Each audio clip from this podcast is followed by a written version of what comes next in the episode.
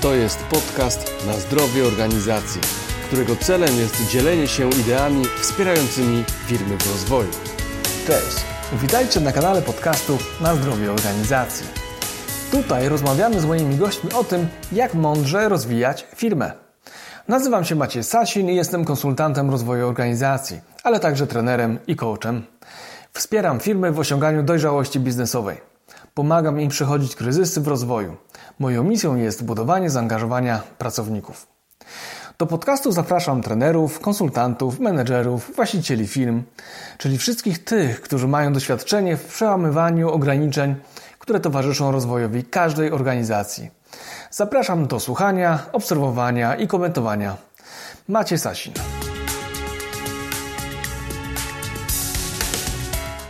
Cześć. Witaj na kanale podcastu Na zdrowie organizacji. To już piąty odcinek. Nie planowałem tego, ale tak wyszło, że odcinek pojawia się wtedy, kiedy na świecie panuje pandemia koronawirusa. Pozostańmy zatem w domu, pracujmy zdalnie i zadbajmy o nasze wspólne bezpieczeństwo. A przy okazji zapraszam do słuchania podcastów w wolnym czasie. To świetny czas na to, żeby nadrobić zaległości. Jeśli wybierałeś się na naszą konferencję 31 marca w Poznaniu na temat budowania kultury organizacyjnej, to oczywiście nie odbędzie się ona w tym terminie w formie tradycyjnej, ale podjęliśmy decyzję, że prowadzimy ją w formule zdalnej. Jeżeli jeszcze się na nią nie zapisałeś, to po prostu znajdź się na portalu evenea.pl pod hasłem Budowanie kultury organizacyjnej w praktyce Poznań. Ale do rzeczy. Tym razem rozmawiam z Ingą Bielińską, coachem specjalizującym się we wspieraniu w rozwoju zespołów rozproszonych oraz współautorką dwóch książek o przywództwie i zarządzaniu. Aktualnie Inga przebywa w Stanach Zjednoczonych, w Dolinie Krzemowej, gdzie pracuje właśnie w takiej zdalnej formule.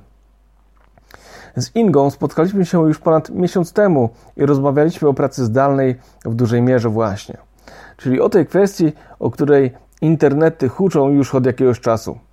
W naszej rozmowie znajdzie się wiele wskazówek na temat wykorzystania pracy zdalnej. Rozmawialiśmy także o bardzo ważnym temacie, jaką jest różnorodność w zespołach oraz budowaniu poczucia bezpieczeństwa w organizacji. Mówimy też o tym, jak pozornie dobre relacje w zespole mogą pogorszyć jego efektywność. Nie przedłużam, zapraszam do odsłuchania rozmowy. Dobrego odbioru. Maciej Sasin.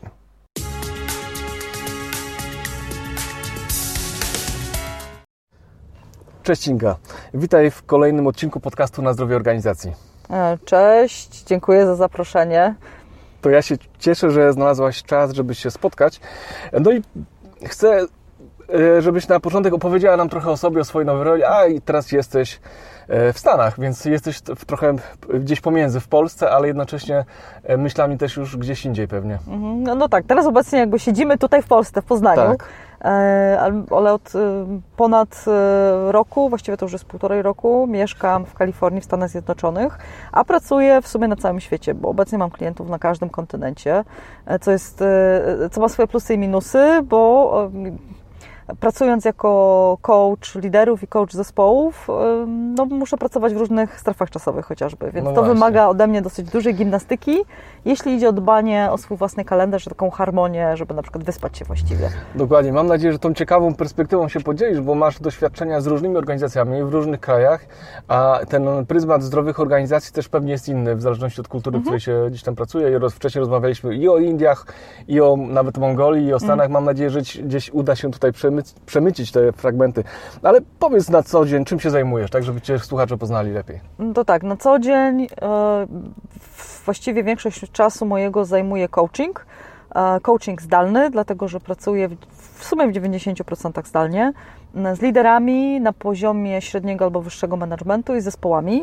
I zespoły, z którymi pracuję, to też są zespoły rozproszone po, albo w jednym kraju, albo po całym świecie i mają taką albo stuprocentowo rozproszoną strukturę, czyli każdy mhm. gdzie jest gdzieś indziej, albo hybrydową. Jest część osób pracujących w biurze, a część osób rozproszonych. Ja świadomie wybieram zespoły, które są wielokulturowe, bo ten aspekt właściwie wielokulturowości, włączenia, różnorodności w zespole jest mi bardzo bliski i on mnie interesuje. Mhm.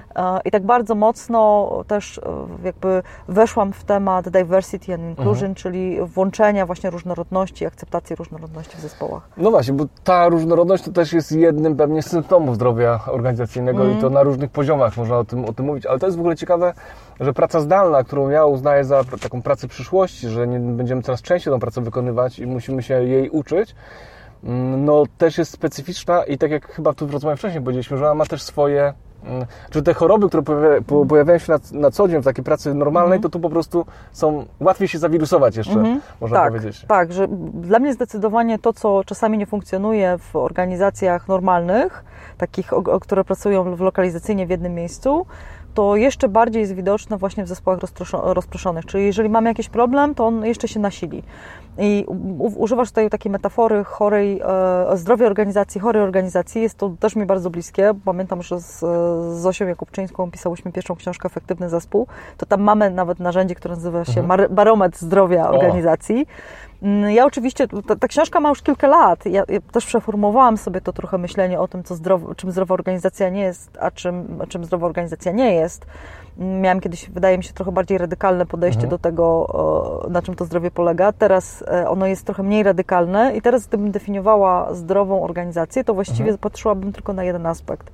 Jest to organizacja, w której pracownicy odczuwają bezpieczeństwo psychologiczne. Okej, okay, czyli o, to jest ciekawe już podejście, tak za, bo dla mnie jest wiele oznak, ja dlatego spotykam się z różnymi ludźmi i pytam różnych ludzi, ale to jest fajne, że ty masz taki jeden aspekt, którym, o którym chcesz powiedzieć, super, to na tym się skoncentrujmy zatem. Powiedz, opisz więcej coś o tym właśnie, o tym papierku lakmusowym, jakie jest bezpieczeństwo. Bezpieczeństwo psychologiczne jest to termin, właściwie psychological safety, mhm. termin stworzony przez Amy Edmondson. Mm, ona wiele lat temu badała zespoły karetek pogotowia. I okazało się, e, badała, miała taką tezę, że zespoły, które są zgrane, mhm. które się lubią, że one powinny mniej e, błędów e, mieć w pracy. Okay. No wiadomo, no karetki pogotowia, błąd oznacza często czyjeś być albo nie być. No tak. Okazało się, że, że dane, które ona zebrała, przeczą temu że bardzo często to lubienie się w zespołach, ta sympatia taka jakby pozorna się mhm. okazała, wcale nie gwarantuje e, tego, że te zespoły, e, że te zespoły jakoś się uczyły na swoich błędach, bo mhm. bardzo często to jakby ryzyko zniszczenia relacji powodowało, że na przykład nie było otwartości i kultury dawania informacji zwrotnej. Okay. I właśnie ona definiuje, bo to jest jej, jej, jej jakby pomysł, ona dużo o tym pisała i książek, bardzo polecam jej pracę i artykuły z Harvard Business Review, bo ona w ogóle jest z Harvardem związana. Ona definiuje bezpieczeństwo emocjonalne nie jak takie, wiesz, słodkie pitu-pitu, że mhm. za rączki się mhm. będziemy trzymać i w ogóle, tylko ona definiuje to poprzez odwagę, mhm. poprzez odwagę, poprzez otwartość i poprzez elastyczność. I teraz ja może to wytłumaczę, Jasne. bo to tak brzmi, są takie trzy słowa wezwane z, z kontekstu. Mamy tutaj e, odwagę courage, mamy open-mindedness, czyli otwartość mhm. i flexibility, czyli elastyczność. Mhm. I odwaga do tego, żeby dawać i otrzymywać informację zwrotną. Ale wiesz co, to, to chwilę się zatrzymam, bo mhm. jestem po lekturze tej książki Patty McCord y, o Netflixie i właśnie mhm.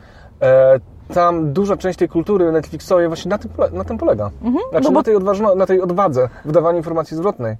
E, super, bo że, że właśnie też o tym będziemy mówić, dlatego że ja przynajmniej zauważyłem też w swoim doświadczeniu, że właśnie e, relacje często właśnie mogą, dobre relacje mogą bardzo niekorzystnie wpływać też na zespół, mhm. dlatego że zaczynamy siebie głaskać i przestajemy być otwarci znowu. Mhm. I mhm. trochę to się wiąże z tym, co mówisz, ale super. No i to jest, i to jest właśnie, to jest taki papierek dla mnie lakmusowy, jak się przyglądamy, co się w tej organizacji dzieje i, i ja właśnie patrzę na to, na ile ludzie odważnie dyskutują o tym, o pomysłach na mhm. przykład, bo może być tak, że skoro my mamy tutaj w zespole jakieś role i ja wiem, że Jasiu zawsze dawał dobre pomysły, jak mhm. Jasiu coś mówi, to on ma zawsze rację, a poza tym to ja się lubię z Jasiem i często, nie wiem, gramy w e, bilarda po pracy, to może być tak, że ja pomysł Jasia teraz, ja nie zakwestionuję z tego, że on ma taką mocną historię ustaloną, mhm. tak, tak zwane best practices za Jasiem idą, a w dodatku, mhm. czy my sobie jeszcze tego bilarda pogramy, kiedy ja go teraz tutaj zakwestionuję publicznie. No i właśnie się okazuje, żeby się przyjrzeć na, na takie elementy, co w ogóle lider może zrobić w zespole, żeby, żeby włączyć tą odwagę, żeby zespoły były odważne, żeby ludzie byli odważni, żeby rozumieli, że nie zgadzanie mhm. się ze sobą wcale nie musi zaburzać ich relacji. No i, to, i to jest odwaga, do tego dochodzi to open-mindedness, czyli mhm. otwartość, otwartość właśnie na nowe pomysły, na innowacje, na otwartość na to, że ludzie mogą różnie coś widzieć i, ja, i właśnie uczenie się też od innych, mhm. że nie tylko ja przychodzę z moim pomysłem i tu chcę mieć rację. Nie, tak. to ja właśnie kwestionuję wszędzie, gdzie się da moje własne podejście i to e, umiejętność kwestionowania swojego własnego podejścia, byciem takim adwokatem diabła dla tak. samego siebie, bardzo często definiuje te dobre zespoły które mówią... To jest bardzo trudne. Tak, że, że ja potrafię powiedzieć i to, tu jest rola lidera, żeby on od siebie zaczął, tak, że to jest mój pomysł, ja um, widzę gdzieś zasadność tego pomysłu, mam na to dowody, jednocześnie też widzę jego słabe punkty, na przykład to jest słabym punktem. Jaki jeszcze słaby punkt mojego pomysłu mhm. widzicie? I wiesz, jak lider to wprowadza, to ta otwartość na to się robi też większa. Tak, to wiesz co, mi się, mi się to kojarzą zaraz takie metody coachingowe, e, gdzie w, na przykład wchodzimy w rolę realisty, idealisty i krytyka, tak? Mhm, Że mhm. Czy, czy, sami, my jako sami, jakby jako klient coachingu, czy też jako zespół, nie? Że zaczynamy pewne rzeczy rozważać z różnych perspektyw i to dużo wnosi wtedy jedyna rzecz, która dla mnie jest zawsze zaskakująca, bo myślę, że książek na, na temat narzędzi coachingowych dla menadżerów jest bardzo dużo, mhm. kursów jest bardzo dużo. Sama e, wielokrotnie edukowałam menadżerów w tych aspektach mhm. coachingowych, mhm. zadawania odważnych pytań. Same z Zosią w drugiej naszej książce opisywałyśmy coaching korytarzowy. Mhm. Jednocześnie widzę paradoks pomiędzy tym, że ludzie wiedzą, że coś jest, a jednocześnie nie stosują tego w pracy. Wiesz co, przepraszam Ci tak przerwę, bo mm, e, chciałem to tak podsumować jednym zdaniem, że niestety, ale to chyba w ogóle jest największa pięta achillesowa. Także mhm. nie tylko organizacja, ale ludzi, że wiemy coś i chociaż i mimo, że wiemy i wiemy, że mogłoby przynieść to dobre rezultaty, to tego z jakichś powodów nie robimy. Być może z powodu relacji, o których mhm. wcześniej powiedziałem, albo może braku być, odwagi. Może być, mogą, być, mogą być relacje, mogą być też pewne takie rzeczy, których my nie widzimy, czyli te zniekształcenia poznawcze, mhm. tak zwane thinking biases. I tutaj jest rola właśnie zewnętrznego konsultanta, zewnętrznego coacha, czy tam coach saltanta, bo taki termin mhm. też się pojawia, czyli kogoś, kto stosuje i coachingowe, i konsultacyjne mhm. narzędzia, kogoś, kto będzie zewnętrzny do systemu i ta osoba, ona widzi pewne różne zachowania i zagrania i ona wspiera i lidera, tak. i zespół w tym, żeby sobie kwestionować pewne rzeczy. Mhm. I, i, i, to, I to jest właśnie, ja siebie postrzegam jako taką osobę, która trochę pokazuje zespołom albo otwiera mi różne drzwi i pokazuje, a przyjrzyjmy się temu, a na ile to jest sensowne, na ile to Wam działa, żeby sobie w efekcie zespół wypracował dobre, e, dobre e, sposoby funkcjonowania. Tak, to ja idę trochę dalej jednak w tym swoim działaniu, że jednak mimo, że prowadzę coachingowo procesy grupowe, mhm. to jednak też jestem taką osobą, która jednak podpowiada też dużo rozwiązań w takim sensie technicznym, mhm. dlatego że nie wiem, czy zauważyłeś, ale jeżeli chodzi o kwestie takie techniczne, stosowane różnego rodzaju aplikacji, u nas w Polsce to jest, jest jeszcze cały czas taka piaskownica, bym powiedział. Mhm. Ludzie są e, zamknięci, czyli brakuje tej odwagi i otwartości gdzieś tam, mhm. żeby te nowe narzędzia rozsądnie wprowadzać, bo trochę się tego boimy, tak? Bo trochę mhm. jednak wierzymy, e, że no, nie można inaczej niż tak, jak do tej pory działamy. Znaczy wiesz, ja Ci powiem szczerze, e, chociaż to brzmi śmiesznie, bo powiem teraz o narzędziu, które jest tak stary, jak, jak niemalże komunikacja internetowa, czyli kamerka. to moje największe boje w zespołach zdalnych to jest właśnie podejście do tego, żeby kamerę używać cały czas i żeby mieć y, reguły na to, co robimy, jak ktoś się dzwania telefon, z telefonu dojeżdżając na przykład do, do mhm. pracy. Bo dla mnie, jeżeli zespół czegoś nie zdefiniuje, to to nie będzie zaopiekowane i to mhm. sobie, i to, tak. wiesz, i to się samo jakoś zaopiekuje i do końca nie w taki sposób, jakby zespół chciał, żeby było no, zaopiekowane. No, dokładnie, ale tutaj też dotykasz tematu jakby zasad, nie? Mhm. Które, które musimy sobie wewnętrznie w zespole ustanowić, e, którymi będziemy się kierować na co dzień pracy i rzeczywiście się ich trzymać. Tak? tak. Chociażby taki aspekt tego, tej, używania tej kamery. Mhm. Ja uważam, że ja sam jak rozmawiam z kimś przez, przez, telefon, a jak rozmawiam z kimś e, przez e, Skype'a czy jakieś inne narzędzie, to inaczej się rozmawia, jak jest mhm. kamera. Mhm. No, ale to wiesz, to też trzeba, jakby, trzeba ludzi przez to przeprowadzać. I teraz zobacz, mówimy o takich rzeczach, o odwadze stosowania kamery zawsze, bo to jest, to jest odwaga. Mhm. Ja mogę być, na przykład pracuję z domu, mogę mieć tło nie do końca takie, nie? Jakie bym chciała, albo mogę nie wyglądać do końca tak, jakbym chciała, tak. albo po prostu ogólnie się krępuje kamery. No, no różne tak, no, rzeczy mo mogą się wydarzyć. kamera to jest jedno z najbardziej no, frustrujących nas, jakby jako ludzi, tak, doświadczeń, tak, że jak, nie pamiętam, kiedyś się widziałem na wideo, mówię, Jezu, ja tak wyglądam, jeszcze z tego profilu, jeszcze nigdy tak się nie widziałem, no, nie? W ogóle. Dokładnie, Każdy nie? tak miało, nie? Tak, a poza tym ba bardzo często jest jeszcze taka śmieszna sytuacja, że ludzie jak się trochę w proces spotkania włączą, to zapominają, że kamera jest i czasami zdarza im się robić miny albo różne gesty, które okay. widzą inni, a one są nie do końca skontrolowane na Przewracanie oczami na przykład. No, na przykład, albo nie wiem, no, drapanie się w różnych miejscach na przykład. No. No to, to, to, to są takie aspekty najśmieszniejsze, ale jednocześnie najbardziej e, jakby wpływające na to, co się dzieje. I zobacz, zaczynamy od czegoś takiego prostego, jak e, używanie kamery, a potem w tych zespołach rozproszonych e, czy one są już wielokulturowe, czy nie, zawsze wchodzi aspekt różnicy takiej kulturowej. Mhm. Tak, bo to, jeżeli to będzie nawet firma w Polsce i mamy, mamy część osób z Krakowa, część osób z Warszawy, część osób z Poznania, a jeszcze część osób, nie mhm. wiem, z Łodzi, to, to każda z tych lokalizacji ma swoją własną kulturę, mhm. nawet jeśli to jest pod patronatem jednej organizacji i dochodzi do tego, że oprócz takich bardzo prostych zasad i reguł dotyczących, nie wiem, komunikowania się, mhm. E, wymiany i dyskusji, dochodzą te wszystkie zniekształcenia poznawcze, które, które się pojawiają w danej kulturze. I jakby moja praca z ludźmi polega na tym, żeby oni uświadomili się, że wszyscy mamy zniekształcenia poznawcze, mhm że one, chcąc nie chcąc, chcąc, nie chcąc że sama wiedza, że je mamy, wcale ich nie zmienia. Mhm. Tak, że trzeba po prostu wypracować sobie parę rzeczy w takiej komunikacji zespołowej, jak nie wiem, postawę ciekawości, zaufanie, e, do tego, że możemy się porozumieć, że, że jest mhm. wszystko, co jest możliwe i e, mówienie językiem faktów, mhm. które być może pomogą nam, one nie gwarantują sukcesu, bo ja bardzo szczerze zespołom mówię, że, że nic nie gwarantuje sukcesu, jeśli mówimy o pracy z człowiekiem. Człowiek jest najbardziej nieprzewidywalną tak, rzeczą w całym wszechświecie, nie? Więc to tak, Dokładnie. tak, to, to, to z tej strony. Inga, ale jeszcze trzeci aspekt. Mówimy hmm. o dwóch, odwadze i otwartości, a trzeci gdzieś Elastyczność. Elastyczność. Elastyczność, to znaczy, e, że plany są dobre e, wtedy, kiedy możemy je dobrze adaptować do zmiennych warunków. Że ludzie jednak chcą być elastyczni, że ja po polsku ale mam taką muszą. frazę, chcesz Też. mieć rację czy relację. Mhm. Bo często widzę, i to nie tylko, ja się śmieję, że to działa też w moim małżeństwie, ale nie tylko, ale we współpracy z każdym i we współpracy zespołowej, szczególnie jeżeli mamy naprawdę eksperckie umysły, to, mm, to żeby zobaczyć, o co, o co ludziom mhm. chodzi, czy oni chcą mieć rację, żeby wyszło na ich, tak? Czy właśnie wręcz odwrotnie, oni chcieliby um, zbudować relacje między sobą i zrozumieć tą drugą stronę, żeby wypracować jak najlepsze rozwiązanie, które będzie dobre dla zespołu, a tak. nie żeby to było moje rozwiązanie. I wiesz co, ja tak z przyjemnością ostatnio czytałam, też polecone przez mojego klienta, Raya Dalio książkę Principles. Ray mhm. Dalio to jest, to jest ten taki chyba najbardziej znany finansista z, ze Stanów. Mhm. On przetrwał pozytywnie kryzys 2008 roku, a co więcej go przewidział, bo mhm. szedł do rządu wcześniej mówił, że taki kryzys będzie, nie? Mhm.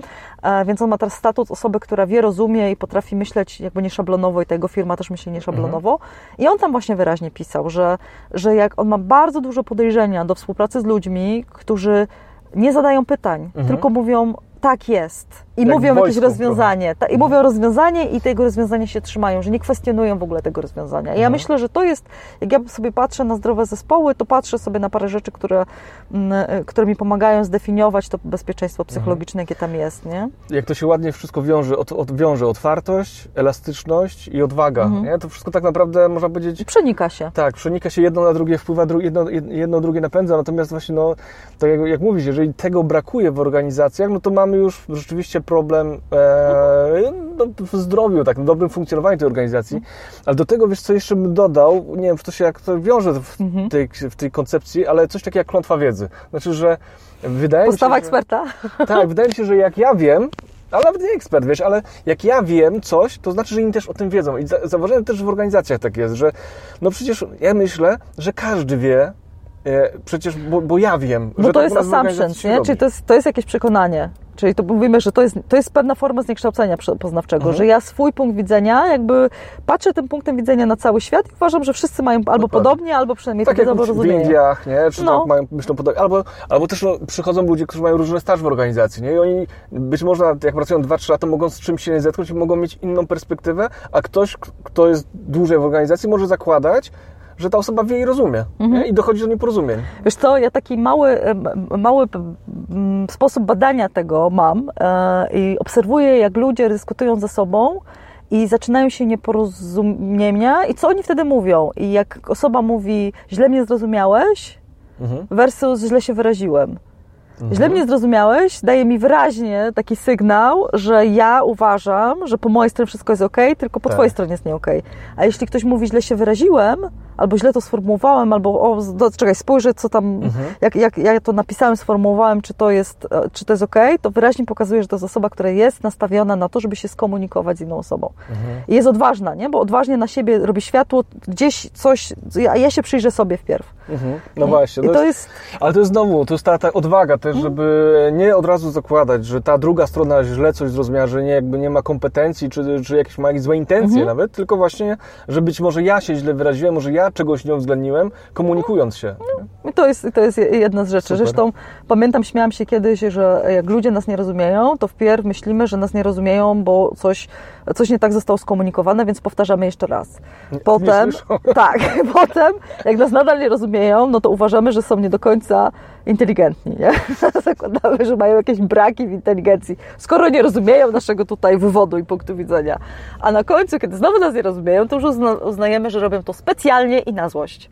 I wtedy się rodzi konflikt interpersonalny, który jest najgorszy w sumie tak. w zespole. No nie? No tak, tak, tak. No to dokładnie. A powiedz, bo pracujesz e, dużo z kulturą e, amerykańską. Mhm. Teraz jak, byś, jak widzisz to zderzenie, kiedy pracowałeś z, wielo, z wieloma polskimi organizacjami czy polskimi zespołami, teraz jesteś już od ponad roku w Stanach e, i pracujesz e, no, blisko dużych firm, mhm. tak? I jak tu, tutaj widzisz różnicę w postrzeganiu zdrowych organizacji? Bo wiem, że zmieniłaś pogląd też na ten temat. Mhm. Znaczy, okej, okay, może nie zmieniłam pogląd, ale przeżyłam pewnego rodzaju szok, bo ja mieszkam w samym sercu Doliny Krzemowej. Mountain View to jest miejsce, gdzie jest Google i tak się śmieję, tak. że mieszkam w cieniu Google'a, e, więc no, mam na co dzień doświadczenie organizacji z najnowszych technologii, jednak bardzo dużo klientów mam też po stronie wschodniej, mhm. czyli e, cały, cały East Coast, gdzie jest nieco inna kultura.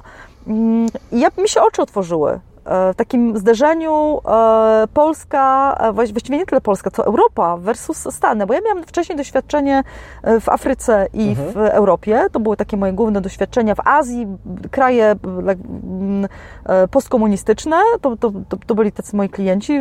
Wynikało to z tego, że pracowałam jako coach po dla dużej organizacji, która miała siedziby właśnie w tych, w tych krajach, a Stany jakoś były poza moją mapą. Mhm. I nagle się okazało, że właśnie takie zderzenie największe, w jakim kierunku idzie Europa, jeśli chodzi o styl pracy, o ilość godzin pracy, o dbanie o pracownika, o ten socjal dla pracownika, ale też takie proste rzeczy jak macierzyńskie, wiesz, tak. tacierzyńskie. No u nas jest to socjalne. Tak, jak, jak, jak ta opieka i tak dalej, to tam tego w ogóle nie ma, nie? Tam jest, w ogóle pracownika można tam po dwóch tygodniach zwolnić i to, ten okres, ten, to napięcie, że moja porażka rzeczywiście może się skończyć bardzo radykalnie dla mnie szybko, to jest jedna rzecz. E, druga rzecz, że godziny pracy, znaczy ja od razu chciałabym zaznaczyć, że ja pracuję z wyższym i średnim managementem. Mhm. E, nawet powiedziałabym najwięcej z wyższym. I na pewno te uwagi nie dotyczą pracy specjalistów tak? Bo to też e, pamiętajmy o tym, im wyżej w organizacji, tym więcej wymagań w stosunku co do osoby jest i na przykład do godzin pracy, nie? Że, mhm. że jakby jak ktoś Ciebie w Stanach postrzega, że Ty jesteś high potential, że Ty masz potencjał, to mentalnie wchodzisz w taką przyspieszoną ścieżkę działania w tym kierunku i mhm. musisz się tam wykazać. I tam, no jakby to, że chociażby, nie wiem, kobiety po sześciu tygodniach wracają do pracy po urodzeniu dziecka. Mhm. Tak, że to jest jakby norma, nie? Że albo rezygnują w ogóle, bo jest bardzo dużo czegoś, czego ja nie widziałam e, w Polsce wcześniej, że jeden z rodziców nie pracuje i zajmuje się dziećmi.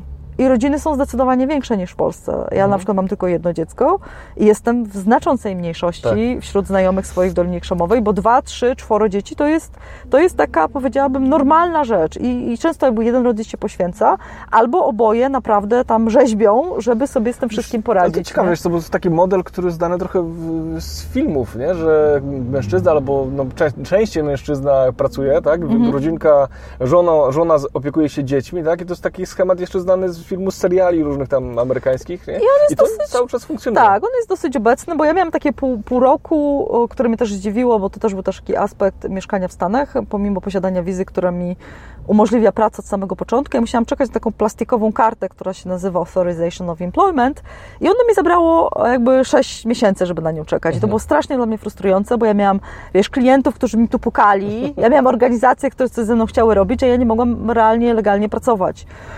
No to ja zrobiłam coś, żeby trochę pole, polepszyć swoje samopoczucie. Zaangażowałam się w wiele projektów wolontariackich. W niektórych z nich do teraz jestem. One były oczywiście związane też z coachingiem, mhm. szkoleniami. Też mi to pomogło zrozumieć co się dzieje, w ogóle jak to, jak to wszystko funkcjonuje, nawiązać też dosyć dużo relacji. I paradoksalnie poznałam bardzo wielu właśnie tych rodziców, którzy nie pracują i oni sobie re rekompensują właśnie ten brak pracy mhm. bardzo dużym zaangażowaniem w organizacje non-profit, których jest w Stanach bardzo dużo, bo tam rzeczywiście jak patrzysz na CV i nie masz takich doświadczeń, to jesteś podejrzany. Wiesz co, ja, to, to temat poruszyłeś, mi się teraz odpaliła socjologia i właśnie Alexis Tocqueville chyba, który mm. opisywała właśnie jakże społeczeństwo obywatelskie w Stanach Zjednoczonych, a to było, e, jest, było 1800 któryś rok, jak no, on to pisał. I to, to było zafascynowane, był już wtedy tym społeczeństwem, tym obywatelskim, zobacz jak to przetrwało do tego i jak to fajnie jest. obserwujesz. Jest, jest i to jest naprawdę, e, jest parę takich projektów, przede wszystkim moim kochanym projekt to jest e, Silicon Valley Girls on a Run. Ja jestem coachem drużyny biegających dziewcząt. Mhm I to jest program, który ma w sobie elementy coachingu, empowermentu. Normalnie są takie sesje coachingowe grupowe dla dziewcząt i oprócz tego się trenuje i jest zawsze w maju, teraz 16 maja jest taki finalny bieg, mhm. 5, 5 kilometrów. E, matki z córkami, z babciami biegną razem, ale tam jest cały program taki empowermentowy dla, dla dziewczynek. Nie? No to, to jest coś, co my chyba tu w Polsce będziemy się musieli uczyć, bo my, nie jest, my się uczymy cały czas tego społeczeństwa mhm. obywatelskiego, to jest jakby naturalne. Ale chciałbym wiesz, wrócić do tego, do tego czasu pracy, bo to mnie zains- mhm. trochę zainspirowało bo zobacz, ludzie pracują, tak jak mówisz, tam nawet po 60-70 godzin. Dużo mm, pracują, tak, niektórzy mamy, nawet do 80 Tak, a ci menedżerowie też. Jak ja patrzę w Polsce na menedżera, który tak dużo pracuje, to ja myślę sobie, no to on jest nieefektywny, to on nie deleguje, nie ma strategii, nie ma wizji i stosuje mikrozarządzanie, bo inaczej e, no niedługo, nie, tak długo by nie siedział w pracy. No to, Jak to jest? To widzisz, ja z takim mindsetem dokładnie, z takim podejściem pojechałam do Stanów. Dokładnie było moje podejście to jest nieefektywna osoba. Znaczy w Polsce to wydaje mi się, że jest dwuznacznie, bo w niektórych organizacjach jest kultura taka, że jeżeli wyjdziesz punktualnie, to znaczy, że się nie starasz. Nie jest ciągle taka kultura no, w niektórych tak jest, tak. Bywa, bywają takie miejsca, albo jak tam po pracy nie otworzysz tego laptopa i nie wyślesz o północy maila, to też jest podejrzane. Nieraz na jakiś mhm. czas gdzieś. Tylko, że ja dużo siedziałam w Berlinie z klientami. Mhm. I tam jest niemiecka etyka pracy, mówi ci dokładnie, jeśli siedzisz po godzinach, to znaczy, że z tobą jesteś nie halo, nie? No I źle zarządzasz swoją pracą. I ja z takim mindsetem sobie wyjechałam do Stanów, kiedy tam w ogóle, jeśli jesteś na tej ścieżce takiego, wiesz, efektywności, jakby osiągania czegoś wielkiego, no to z założenia musisz dużo pracować. To jakby tej pracy Ale jak jest to pogodzić? tyle. Z efektywnością, z kreatywnością. E no tam właśnie jest moja rola trochę, żeby wspierać ludzi, pomagać im, przynieść im trochę ulgi w tym, właśnie szukania sposobów na to, żeby coraz więcej delegować, bo wydaje mi się, że jest ten element, ja, ja się boję słowa mikrozarządzanie, używam takiej angielskiej frazy over-involvement, czyli zbytnie mhm. zaangażowanie w pracę innych. Mhm. Dlatego, że, że, że, trochę micromanagement działa na ludzi jak płachta na byka, bo, mhm. bo to jest takie, wiesz, etykietujące szczególnie tam. Mhm. Ale wydaje mi się, że to jest z takim, to jest związane z kulturą indywidualistów jednak. Mhm. A w Ameryka, ja też widzę, jak amerykańska edukacja wygląda. Moja córka chodzi tam do szkoły, tam jest dużo na co ty myślisz, jaki jest twój punkt widzenia, to ty musisz tą ideę sprzedać. To od początku jest to widoczne. Nie? Tak. Moja córka co tydzień pisze pisze esej w szkole, który jest esejem opinii. Ona musi wyrazić swoją opinię na jakiś temat. Ja super, to jest tak? fajne. I, i tak wiesz co, i ta, i, i, ta kultura indywidualizmu i tego, jak ja to widzę i tej opinii, ona wchodzi też do pracy i menadżerowie bardzo dużo odpowiedzialności biorą na siebie. I właściwie e, taki aspekt, jest parę aspektów istotnych w tej kulturze amerykańskiej, to jest właśnie ten over-involvement i reverse delegation, czyli over-involvement, zbytnie zaangażowanie, co wiesz, polskiemu menadżerowi pewnie bym się nie bała powiedzieć, że to jest mikrozarządzanie, a over-involvement, e, przepraszam, a mm, e, reverse delegation to jest odwrotne delegowanie, czyli mhm. ja naprawdę mam spotkanie z moim podwładnym, któremu chcę dać jakieś zadania, ale jakimś cudem wychodzę z tego spotkania i ja z dodatkowymi zadaniami, bo mi mój podwładny powiedział, że a, to wiesz co, tobie będzie łatwiej tego przekonać, a to jeszcze nie wiem, a to mi tu wytłumaczysz. I nagle się okazuje, że ja, mhm. wiesz, chcąc rozwijać mojego pracownika, wychodzę z listą zadań do zrobienia. No, tak. I moja praca z menadżerami się i z liderami głównie się opiera na tym, aby oni zobaczyli te obszary, gdzie są zbytnio zaangażowani i co mogą tutaj zrobić i jak mogą mhm. zrobić. Y, też pr pracujemy na tych wewnętrznych sabotażystach. Najczęściej wewnętrznym sabotażystą to jest właśnie overachiever albo hyperachiever, czyli mhm. ten, który za dużo chce osiągnąć.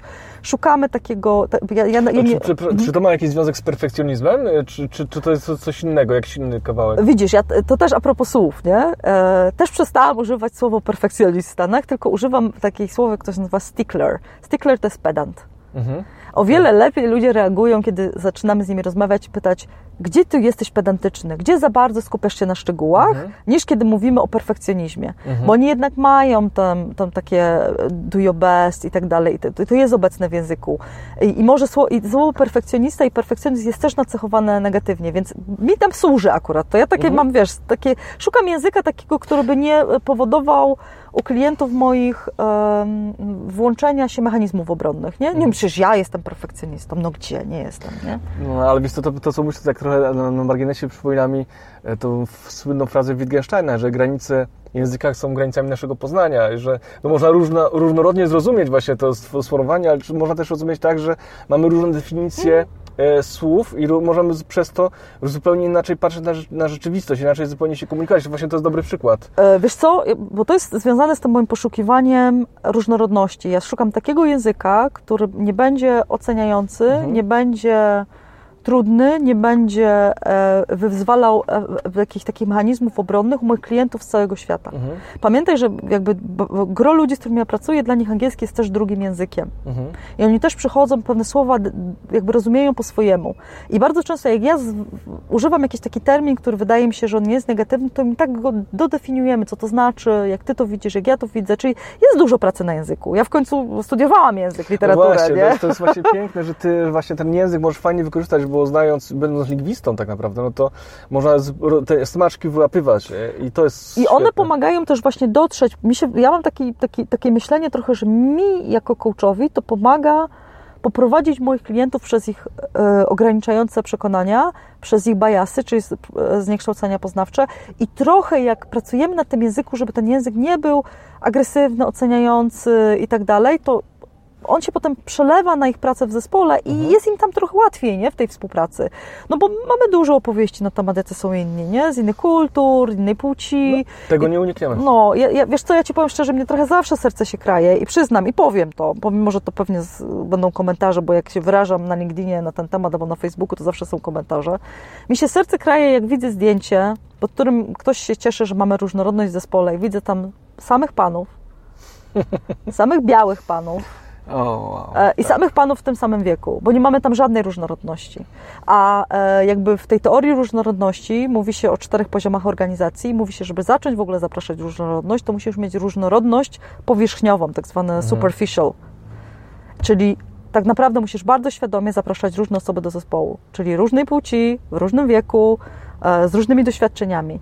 Więc jeżeli ja widzę, wiesz, widzę tak. między 30 a 45 sami panowie sami Polacy albo sami biali panowie, bo to może być nie tylko polskie dotyczyć, no to ja, ja wiem, że tam nie ma, jeżeli nie ma tam superficial e, taki, te, te, wiesz, tej powierzchniowej różnorodności, to, to ja mam duże trudności uwierzyć, że oni mają głęboką różnorodność, mhm. bo wszystkie badania akademickie wskazują na to, że nie ma możliwości. Jeżeli nie ma e, różnorodności z wierzchu, to nie będzie różnorodności głębokiej. Mhm. Zresztą polecam wszystkim książkę e, Gladwella, tą ostatnią Talking to Strangers. On o. analizuje parę takich przypadków. Taki, on analizuje A już na przykład... jest na polski wydana, czy jeszcze nie? O, ja nie wiem, ja ją po angielsku... E, znaczy w ogóle jak ktoś jest angielskojęzyczny, to jest fantastyczny audiobook zrobiony, bo jest zrobiony jak słuchowisko, gdzie są autentyczne mhm. E, wycinki rozmów z osobami. No, genialnie zrobili tą książkę. Ona na przykład doty, dotyczy całych tam relacji, nie wiem, między białą policją a czarnoskórą, e, mhm. czarnoskórymi obywatelami Stanów Zjednoczonych, nie? Tak, ale w wieku innej książce chyba, w, niż nie pamiętam, ale Pstryk? Nie, tak. tak? To tam właśnie było pokazane na przykładzie e, policji, jak działa, kiedy działa automatycznie, kiedy widzi czarnego mhm. mężczyznę, który wiesz... On tam dużo o tym pisze, nie? myślę, że to jest jakiś jego konik. Może no. jakaś kontynuacja tego, bo to jest duży problem pewnie jest w Stanach i pewnie no jakby w tym takim świecie globalnym tak naprawdę z tymi problemami, które gdzieś tam w Stanach były, no my zaczynamy się teraz tego w Polsce nawet uczyć, bo cały czas jesteśmy jednorodnym y, społeczeństwem. Tak, tylko że z drugiej strony to jest, to jest taki duży przykład, lecz my tego doświadczamy na co dzień w małych relacjach z inną mhm. osobą. Bo, bo, bo my mówimy tutaj, ok, biały policjant, yy, czarnoskóry obywatel Stanów Zjednoczonych, się coś dzieje, ale to jest tak naprawdę obcy i obcy. Mhm. I my takich doświadczeń obcy i obcy mamy bardzo dużo. Nawet wchodząc do nowej organizacji, ja jestem obca i, te, i ludzie są dla mnie obcy. Ja przychodzę z inną kulturą, oni mają inną kulturę. Wiesz, ja się, ja się śmieję, że dlaczego mnie to interesuje, bo jestem w takim ciekawym miejscu, bo z jednej strony jestem w większości, bo jestem biała, mhm. tak, takiej tej privileged group, nie, takiej uprzywilejowanej grupy, mam wyższe wykształcenie, tak? pochodzę z Europy, to ciągle jest, mhm. wiesz, to, mm. z drugiej strony jestem z Polski, jestem kobietą, czy jestem mniejszościowa mhm. zdecydowanie, jestem z rozbitego domu, tak, wiesz, ja, ja tak się śmieję cały czas, że to są każda noga gdzie indziej jest, tak. nie? I, I to daje taką ciekawą perspektywę, to... bo ja i doświadczam przywilejów i doświadczam no, różnych takich, tak. wiesz, e, niemiłych konsekwencji bycia w mniejszości. Ja pamiętam tak trochę humorystycznie, ale wiesz, e, jak byłem dzieckiem, nosiłem okulary, byłem jednym z dzieci w klasie, z dwóch chyba, czy trzech osób, to czuło się, że wiesz, chociaż przez taki jeden, za, mhm. za przeproszeniem, głupi jakby, em, nie wiem jak to nazwać, emblemat, czy mhm. coś nie ma związku z niczym tak naprawdę. Różnica. Stajesz się po prostu kimś gorszym czasami, mhm. nie? I jakby okularnikiem, tak? Kurde, z kimś, kogo się śmieje, wiesz, ja myślę, że to jest taki przykład E, który mamy jakby wiadomo, że tam na poziomie klasy e, szkoły podstawowej, e, ale takich przekonań absurdalnych często my nosimy w sobie więcej, nie? które trzeba, trzeba je odkrywać i najpierw w sobie zwalczyć. Mhm. Maciej, ale to jest genialny przykład, bo to jest przykład, jak różnica powoduje, jak, jak niewygodna jest różnica dla reszty. Wyobraź sobie, że masz zespół, gdzie wszyscy są kreatywni, mhm. głośni, są przyzwyczajeni do tego, że, że wiesz, że rozmawiają ze sobą, żarty są na pograniczu i nagle do tego zespołu przychodzi e, analityczny introwertyk, e, zatrudniono go, bo akurat potrzebna była taka rola, ktoś musiał, mhm. nie wiem, nie wiem, powiedzmy księgowy mhm. w zespole, tak? Taki najbardziej analityczny, introwertyczny i tak dalej. Co się tam wydarzy? No właśnie. w tym zespole. I ja mówię nawet o takich różnicach, że ja, ja jakby okej, okay, doświadczam tego w dużej skali, jeśli mówimy o różnicach międzykulturowych, ale de facto to się sprowadza, tak. my tego i tak doświadczamy w Polsce, tak, nie? Co, jakieś, myślałem właśnie na ten temat w takim kontekście, że rola lidera jest bardzo tutaj istotna, że ten lider no, często musi być tym te, takim mm, też nie chcę tego nazwać, ale trochę takim obrońcą, albo nie wiem, musi umieć to nazwać, zauważyć mhm. i o tym jakby te osoby, które są w jakiś sposób stygmatyzowane, bo tak to trzeba też nazwać, mhm. no on musi mieć dużą świadomość, samoświadomość, żeby tej, tą, o tą różnorodność, różnorodność zadbać. Mhm. No Znaczy to, to jest bardzo ważna rzecz, o której mówisz, bo na przykład każdy, zespo, każdy coaching zespołowy jest zawsze, um, on jest paralelnie prowadzony z coachingiem indywidualnym z liderem. Właśnie, mhm. żeby on w, dostał taki, takiego wsparcia, w, tym, jak sobie radzić z tym, bo jemu się oczy otwierają. Mhm. Rzeczywiście jest, no, nawet wie, że jest różnie, ale też sobie nie potrafi z tym poradzić, lub sam ma swoje zniekształcenia poznawcze, Dokładnie. no bo my wszyscy mamy, nie? I, I też sobie z tym jakoś próbuję to sobie wszystko poukładać. Wiesz co, ja taki najciekawszy proces, to w ogóle było dla mnie, było, było śmieszna sytuacja, bo o, jakby firma matka zdecydowała, że mnie akurat wyśle do tego procesu grupowego do właśnie kraju w Azji, um, post-Soviet Country, czyli mhm. poradziecki, gdzie, domi, gdzie jest trochę taki tygiel kulturalny, ale akurat w tym zespole dominowała kultura um, muzułmańska. Mhm. E, I byli sami faceci, to jest firma IT, tam kobiet, sekretarka jest tylko kobietą. A kto inny mógłby być? Tak, dokładnie. To, to, w ogóle bardzo tak patriarchalnie tam to, to, to, to było zrobione. I sobie stwierdzili, że ponieważ e, w tym zespole, zespole dyrektorów, e, bo to był zarząd firmy, jest problem, ponieważ wykluczają jednego dyrektora. I wykluczają go bardzo mocno i stwierdził, że, że on miał podejrzenia, na jakiej podstawie go wykluczają. No ja tych podejrzeń nie miałam, bo nie znałam mhm. ich i zaczęłam z nimi pracować, więc cała ta, e, ta praca była, ja musiałam się zmierzyć z moimi własnymi mhm. wykształceniami poznawczymi na temat osób wyznania muzułmańskiego. Mhm. Bardzo otwarcie jakby to mówię i pokazuję. Ale słuchaj, każdy z nas mamy, możemy o tym nie mówić, możemy się, ale każdy z nas ma po prostu przekonania ograniczające e, poprzez mhm. to, gdzie wzrastamy i czym nasiąkamy. No Też na lęku, wiesz, na takim lęku medialnym trochę, no wszystko nasycone takim lękiem medialnym, I, I w ogóle wiesz, ja nie mówię o takich rzeczach, że ja musiałam się nauczyć też z nimi pracować, jak mieliśmy proces ciągły, a tam gdzieś wiesz, ramadan był albo coś, nie? Bo to są, to są na przykład, ja zauważyłam, że e, e, w czasie jednego takiej sesji, kiedy myśmy znaleźli czas, kiedy oni stwierdzili, że jednak będą tacy w miarę świadomi, bo wiesz, nie jedzą, nie mhm. piją, to ja się zagapiłam i ja piłam wodę w tym czasie, nie? Jak, jak to budowało, wiesz, relacje, jesteśmy wszyscy na kamerze, jaką to relację zbudowało. No ale wróćmy jakby do tej samej sytuacji, więc tam... No powinni uszanować swoją różnorodność chyba. Wiesz co, ja się zastanawiam, czy... Chyba, że taką bo, zasadę wprowadziliście, że Właśnie, że myśmy o tym w ogóle nie porozmawiali. Ja ich w ogóle nie... Widzisz, nie przyjęłam, że możemy o tym porozmawiać bo e, cały aspekt... Na autopilocie pojechałaś trochę. Dokładnie. Nie? Cały aspekt różnorodności polega na tym, że zadajemy sobie pytania i ustalamy na bieżąco zasady, jesteśmy elastyczni, bo mhm. zasady, ja się najbardziej boję, jak kontrakt jakiś zespołowy albo zasady, na które się zespół umawia, one są sztywne i nikt z nimi nie dyskutuje. Mhm. Dlatego ta elastyczność jest tak ważna, tak. nie? A ja tutaj tego nie zrobiłam. Wiesz co, ale tak myślę, że wiesz co, w ogóle w takich sytuacjach e, czy rozbijania tych przekonań, to nie ma nic innego, nie ma nic lepszego jak doświadczenie. Ja pamiętam, miałem kiedyś e, warsztaty chyba z cztery dni z dwiema różnymi grupami Romów. Nie? Na przykład mhm. jakimś projekcie unijnym, gdzie właśnie wzmocnienie tej grupy w, w ramach jakichś tam kompetencji. Mhm. Ja powiem Ci, że to było dla mnie bardzo takie mocne doświadczenie, że ja tam przychodzę ze swoimi ograniczeniami, e, jakimiś tam mhm. przekonaniami i po prostu jeden po drugim rozbijam na tym, kiedy okazuje się, że e, jakby, no rozmawiamy o tych rzeczach też, bo jest mhm. jakaś tam okazja i w pewnym momencie, nie wiem, e, ja mówię, ej, mówię, że na gitarze też gram, bo oni tam tacy muzykani coś tam mówią, a to przynieść następnego mm -hmm. dnia. I zaczęliśmy następnego dnia przyniosłem gitary, wiesz, to było takie łączenie mm -hmm. jakby, że jesteśmy jednak, wiesz, mamy jakieś ogólnoludzkie doświadczenia i coś między czyli, nami się wydarzyło fajnego. Czyli tak naprawdę przeprowadziłeś fajny proces, postawa ciekawości plus szukanie rzeczy wspólnych, nie? Ale bo ile to... lęku miałem, jak tam stanąłem, to myślałem, że wiesz, mokro będzie zaraz, mówię, ja pierdzielę, nie? Wiesz, z tymi całymi przekonaniami, kurde, jaki masz, wiesz, mimo, że wiesz, no okej, okay, ale tu jestem sam, tak? No. Widzisz, a to jest pierwszy krok, moim zdaniem, w ogóle do pracy e, do, to jest bardzo ważna cecha każdego coacha, konsultanta, trenera, jakby uświadamiać sobie, że ja też mam swój zestaw przekonań, że jak ja idę do firmy i coś pokazuję, jakieś swoje rozwiązania, to one nie zawsze muszą być skuteczne mhm. czy nieskuteczne, nie? Ja pamiętam, ponieważ ja mam mm, osobowość raczej bardzo dyrektywną, taką, wiesz, diskowo to jest mhm. czerwona na maksa, mhm. a frisowo-zielona na maksa, nie wiem, czy to komuś coś mówi, ale to jest bardzo dyrektywna działaczka do celu, nie satysfakcjonuje realizowanie zadań mhm. i tak dalej. Tak dopowiem, że to są pewne jakby testy osobowości, które określają nasz styl funkcjonowania, Dokładnie. czy styl myślenia, nie? tak wyjaśniając krótko. Dokładnie i wiesz, i w, w momencie, jak funkcjonujesz z innymi osobami, to to może być bardzo trudne. I jak ja te, nie miałam tego świadomości, tego nie widziałam, to mi się wydawało, że też wszyscy są tak samo zainteresowani realizowaniem celów, tak jak ja, nie?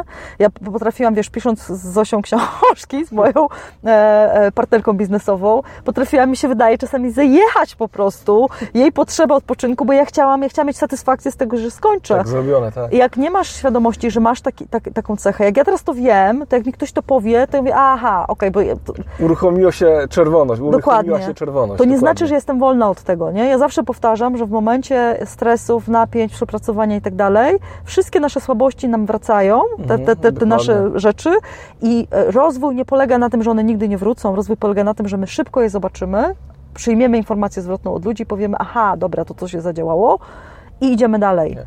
Dokładnie, a wiesz co, bo ja chciałem na chwilę wrócić, bo teraz powiedz mi, e, bo cały czas mówiłem o tych symptomach zdrowia, mhm. niezdrowia organizacyjnego. Teraz jak to jest z Twojego doświadczenia, swoich obserwacji? Pracujemy e, długo, czy menedżerowie pracują długo, nie wysypiają się, bo o tym też mhm. rozmawialiśmy, e, gdzie wiemy, że sen jest najważniejszą, jakby no, najważniejszym momentem, w którym się regenerujemy, nasz umysł i, mhm. i tak naprawdę, jeżeli się nie wyśpimy, no to funkcjonujemy tak, jakbyśmy byli na jakimś haju, na jakimś takim, nasze decyzje nie są racjonalne, jesteśmy przemęczeni, przewrażliwieni, więc jak można pracując tak długo, jakby osiągać efekty, nie? To jakby jest w ogóle w kontrze do tego, co czyta się w książkach o mhm. wiesz, czytasz w książkach, w badaniach na temat efektywności, skuteczności. Wiesz to jakby z, z mojej perspektywy zauważyłam, że jeśli poruszam za szybko temat czasu pracy, to dużo, to, to, to, dużo oporu jest u moich klientów, i, a jak się opór pojawia, te mechanizmy obronne, to, to wiesz, to, trzeba się przekopać przez to, i zmiana jest ciężka i tak mhm. dalej. Więc bardziej ja, ja, w ogóle wprowadzam takie słowo harmonia, bo mnie słowo life work balance, bo słowo balans mnie wkurza, bo wiesz, jak balansujesz, to tak jesteś tak, tak, skupiony, tak, żeby tu, się tu, utrzymać, nie? I ja sobie mhm. nawet widzę kogoś takiego na, że, wiesz, który tak trochę próbuje na tej linii balansować, żeby się nie, nie zwalić. A jak myślę o harmonii, to harmonia może być tak trochę bardziej jak rzeka, która szuka miejsca, wiesz, strumień, który gdzieś tam znajduje sobie ujście i gdzieś jeszcze znajduje. To jest dla mnie harmonijne. I wprowadzam temat harmonii i bardziej mhm. szukamy, gdzie możemy zharmonizować pewne rzeczy. Mhm. I na przykład, wiesz co, klienci mają naprawdę fantastyczne pomysły. niektórzy wprowadzają sobie drzemki, inni od razu mówią, że chcieliby delegację gdzieś tam e, więcej delegować innym. Inni szukają w ogóle takich przekonań na temat tego, co oni w ogóle robią, jak stres się pojawia w projekcie, nie? Że, że biorą na siebie za dużo, bo mają takie przekonanie, że inni sobie nie poradzą. Nie? A ja im właśnie przypominam, że w stresie też się oksytocyna uwalnia i oksytocyna to jest taki, taki hormon, który nam pomaga korzystać z relacji, żeby właśnie wtedy pamiętać, jest stres, oksytocyna, idę po pomoc, szukam mhm. innych, żeby mnie tutaj wsparli, nie? Więc wiesz, szukamy różnych harmonijnych sposobów i wtedy, kiedy tak, chociaż trochę ta harmonia zostanie um, uzyskana i my mamy relację zbudowaną, to ja wtedy zaczynam z nimi rozmawiać o takim, jest takie piękne słowo w języku angielskim sustainable. Ja często pytam, how, how long are you going to, to do this? Yeah? Is it sustainable? Czy to jest w ogóle, czy w tym można wytrwać? Czy to jest ekologiczne dla ciebie? Mhm. Bo tak mniej więcej to można przetłumaczyć, nie? I bardzo często, jak oni już są w tym procesie takiego szukania harmonii, zaczynają odkrywać, że w tym się nie da wytrwać. Ale uwaga, uwaga, okazuje się, że oni też znajdują sobie sposoby, ciągle pracując dużo, na to, żeby pracować w taki sposób, który nie zaburza niektórych rzeczy, bo sobie na przykład planują jakoś rzeczy inaczej. I ja się też muszę uwolnić od takiego przekonania, że tylko 8 godzin dziennie albo tylko 4 godziny dziennie są dobre, bo e, nie wiem tego. Ja patrzę na to, jak, jak, jaka satysfakcja z ich życia jest na końcu, na to patrzę. Mm. I nie są niektórzy, niektórzy klienci dochodzą do tego, że chcą mniej i szukają na to sposobów, a inni szukają innych sposobów na, harmonii, na harmonizowanie. Co ja kiedyś e, bo przeczytałem, tą książ przeczytałem książkę 4 godziny tydzień pracy tego Ferisa, tak. I wiesz, i, i wtedy taki miałem taki odrzut, mówię, to jest, wiesz, na, czytałem ją na etapie takiego życia, że e, rozwijałem firmę i pracowałem bardzo dużo. Mm. Mówię, no między bajki, nie?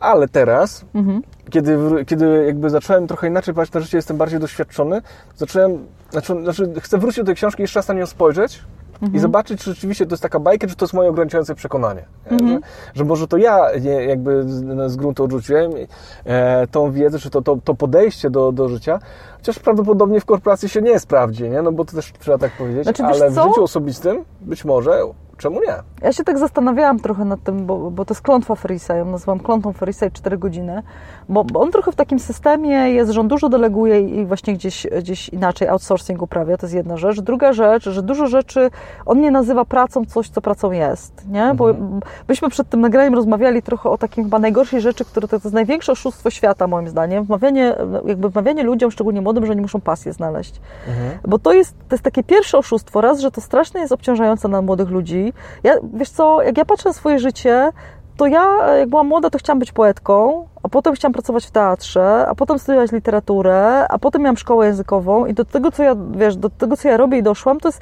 metoda takich aberracji małych mhm. w planie moim. Ja, ja, takie to, te aberracje w planie... dokładnie, nie? że coś się działo, coś się działo, ale nikt mi nie mówił, jak miałam 21 lat, że ja muszę mieć pasję, muszę za nią podążać, a oni słyszą ciągle to przekonanie i to przekonanie dla mnie jest taką pułapką, bo jeżeli coś kochasz, jest pasją, no to święcisz się, będziesz robić dużo w tym kierunku. Co? Stąd ja mam problem, wiesz, jak on definiuje, co pracą jest, a co pracą nie jest. Ja Ci powiem właśnie, że też myślałem o tym i w mm. ogóle to, kiedy dotarłem do tej, kiedyś na studiach, do tej, tej tezy, który właśnie Konfucjusza, że rób to, co kochasz, nigdy nie będziesz musiał pracować, ja to tak mocno uwierzyłem, ale tak sobie powiesz i, i zacząłem też jakby zarażać mm. tą, tą myślą. Ale teraz, wiesz co, po latach sobie uświadomiłem, że trochę jest tak z tymi jakby e, z tymi kolorami, że my przekonujemy ludzi, co jest dla nas, dla naszego koloru dobre, tak? Że mhm. to jak dla mnie jestem czerwony, dla mnie cele są ważne i tak. władza, no to ja będę przekonywał, że to jest najważniejsze na, na świecie, tak?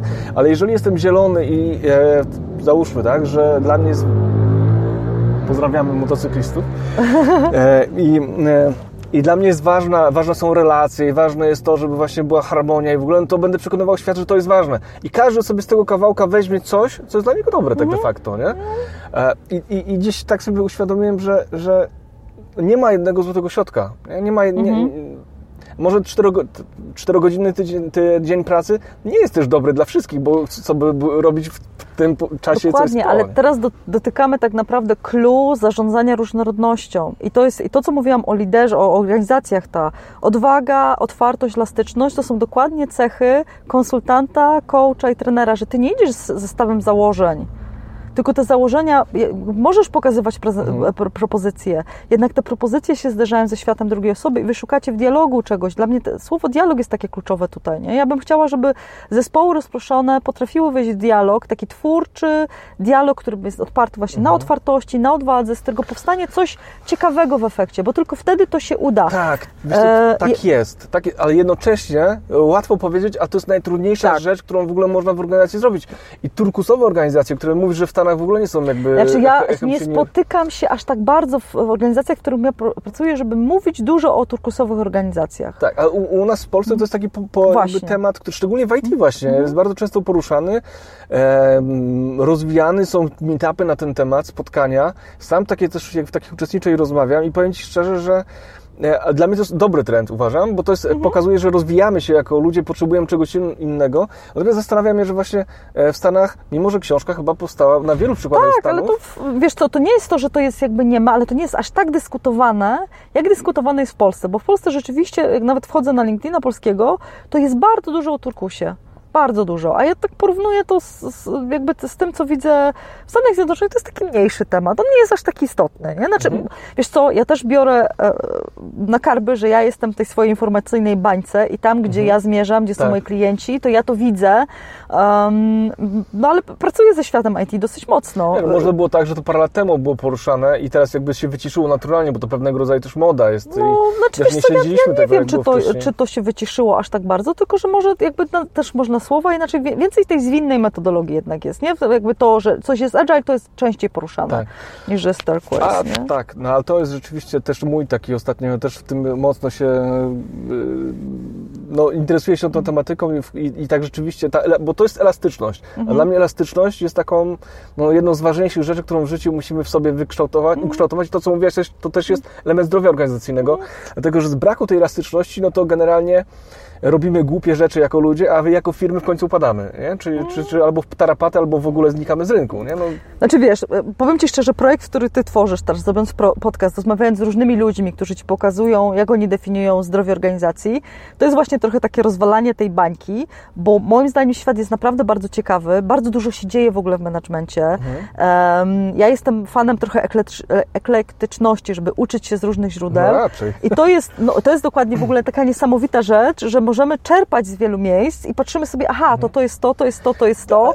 Stąd może, ponieważ turkus jest taką, wiesz, zamkniętą definicją, yy, jest to pewna forma nazwania czegoś, to wiesz, to, to, to, może przez to ja jestem bardziej ślepa na to, bo mnie interesują jakby czerpanie poszczególnych mhm. rzeczy, nie? Małe, małe rzeczy, a nie nazywanie czegoś, okej, okay, twórzmy tak. organizację turkusową. Tak, natomiast już wiesz, turku, ten turkus znowu ma tysiąc twarzy, ale jakby nie, nie chcę w to wchodzić, ale wiesz co, chcę nawiązać do tego, co powiedziałeś, dlatego, że weźmy tą zwinność. Przecież ta zwinność, e, agile, pochodzi tak naprawdę z produkcji i mhm. to fajnie opisuje to właśnie ten Eric Rice w tym e, Lean Startup, mhm. gdzie on się zainspirował tym, ale na produkcji już tak się, dzia, tak się działało od, od lat, wiesz, mhm. to jest piękne, jak się, wiesz, poznajesz metody, nie wiem, z Toyoty jakie są, poznajesz w różnych firmach, w różnych metodykach, szkołach zarządzania i możesz jakby z tego czerpać i, i wiesz, i eklektycznie, mhm. nie trzymając się żadnej jednej utartej metody, robić dobre, fajne rzeczy. I, no. Bo tak naprawdę nie ma dobrej, jednej, idealnej mhm. w, w, w, A zdrowa organizacja to jest ta, która sobie znajdzie swój własny sposób, bo ona ma różnorodnych ludzi i nie wiadomo, co na kogo zadziała. Nie? Czyli będzie szukała swojego sposobu, takiego nawet niedominującego, bo bardzo wiele organizacji takich, z którymi zdarzyło mi się współpracować, uważa, że każdy zespół powinien sobie znaleźć swoją własną, swój własny sposób, swoją własną metodologię. Stąd może ja, ja mniej myślę o stylach zarządzania, a bardziej myślę o tym, o tym jednym elemencie, czyli ja sprawdzam, na ile to, e, to bezpieczeństwo psychologiczne w zespołach jest, mhm. po to, żeby, żeby mieć zgodę też na to, jako coach, konsultant, trener, na to, że ludzie zapraszają sobie różne metodologie, różne elementy mhm. ja, ja się tam, wiesz, mogę w tym znaleźć, nie? Bo ja tylko sprawdzam, czy w ramach tego, co oni robią, na ile, na ile to jest to bezpieczeństwo, na ile jest ta odwaga do komunikacji, tak, na ile jest otwartość, tak. na ile jest elastyczność. No, powiem Ci szczerze, że zainspirowałeś mnie tym takim papierkiem lakmusowym, bo rzeczywiście, rzeczywiście w trzech słowach e, naprawdę jest bardzo dużo, bardzo, czyli elastyczność, odwaga i e, otwartość, open-mindedness. To są takie trzy rzeczywiście fajne, e, fajne, fajne aspekty. A powiedz, jakbyś miała, bo tak zbliżamy się do końca, mhm. byś miała powiedzieć, jakie są takie Twoje jakby działania, które rekomendujesz które przyczyniły się do tego, że organizacja byłaby zdrowa? Czy jest, e, jest zdrowa? Mhm. Czy mogła stać się zdrowa? Okej, okay, no to pierwszy to jest liderze zacznie od siebie.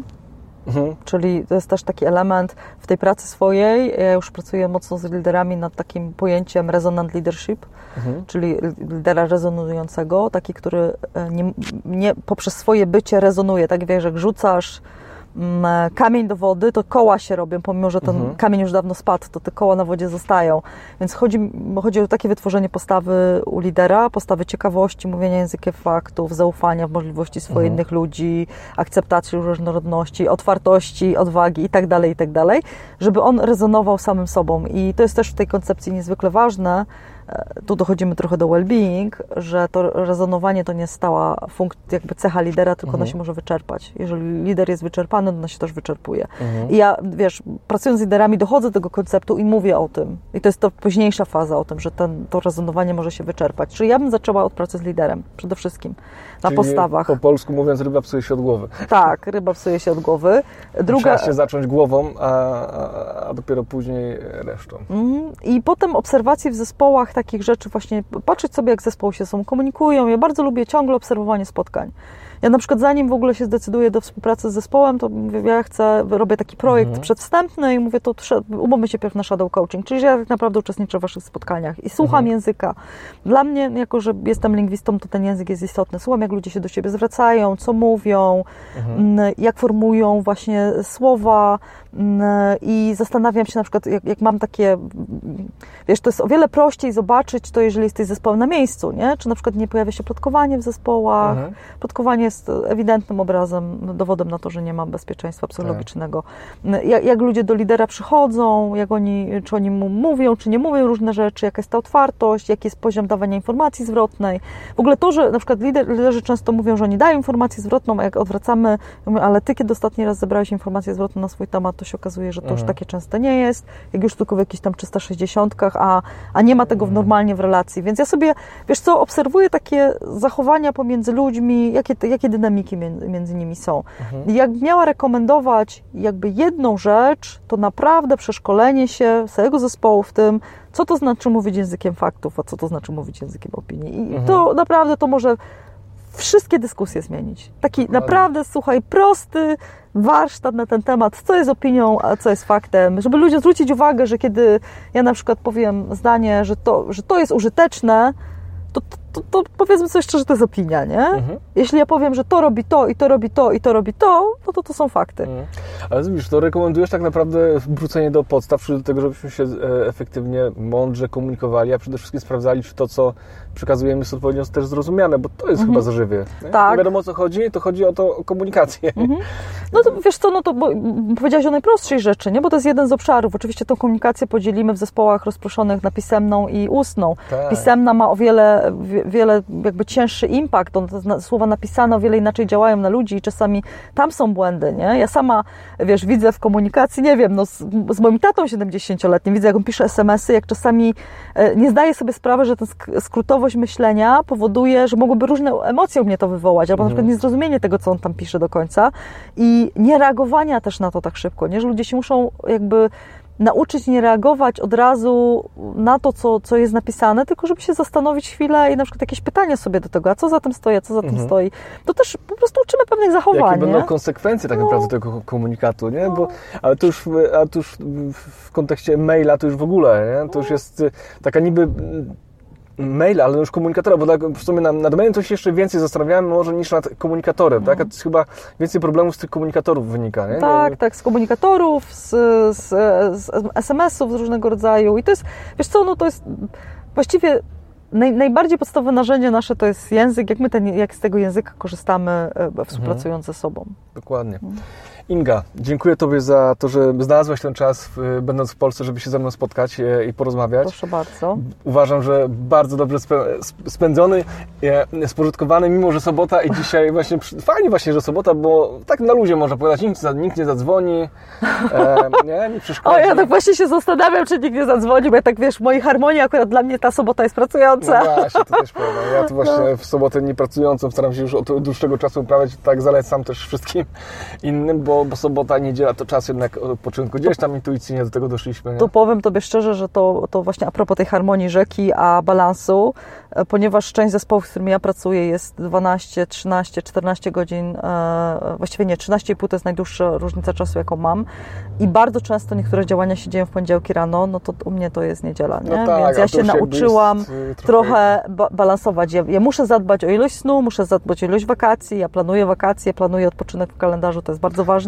jednak nie, nie oscyluję już. Taką pracę sobie wybrałam, ona mnie fascynuje, nie oscyluję w tym, że to musi być zgodnie z jakimś tam kalendarzem. Nie? Tak, ale też z drugiej strony no, e, e, widzę, że systematycznie biegasz, więc masz czas na to, tak. żeby się zrestartować dla siebie te pół godziny chyba każdego dnia, tak? Bo tak. codziennie biegasz? E, wiesz co, staram się biegać codziennie. Oczywiście na przykład są takie dni, jak nie wiem, jak wylatuję albo, albo wracam najczęściej, jak mam cały dzień w, podróży, no to wtedy nie, nie, to, to nie robię sobie tego, ale tak, lubię biegać. Inga, splituję tą naszą rozmowę takim jednym prostym zdaniem. Najpierw musimy zadbać o siebie w organizacjach, w sensie liderzy muszą zadbać mhm. o siebie, czy zarządzającym organizacją, a później spojrzeć też w dół i zadbać też o, o, o ludzi. Dokładnie. Dzięki. Dziękuję. Pozdrawiam serdecznie. Dziękuję. Do zobaczenia. Do zobaczenia.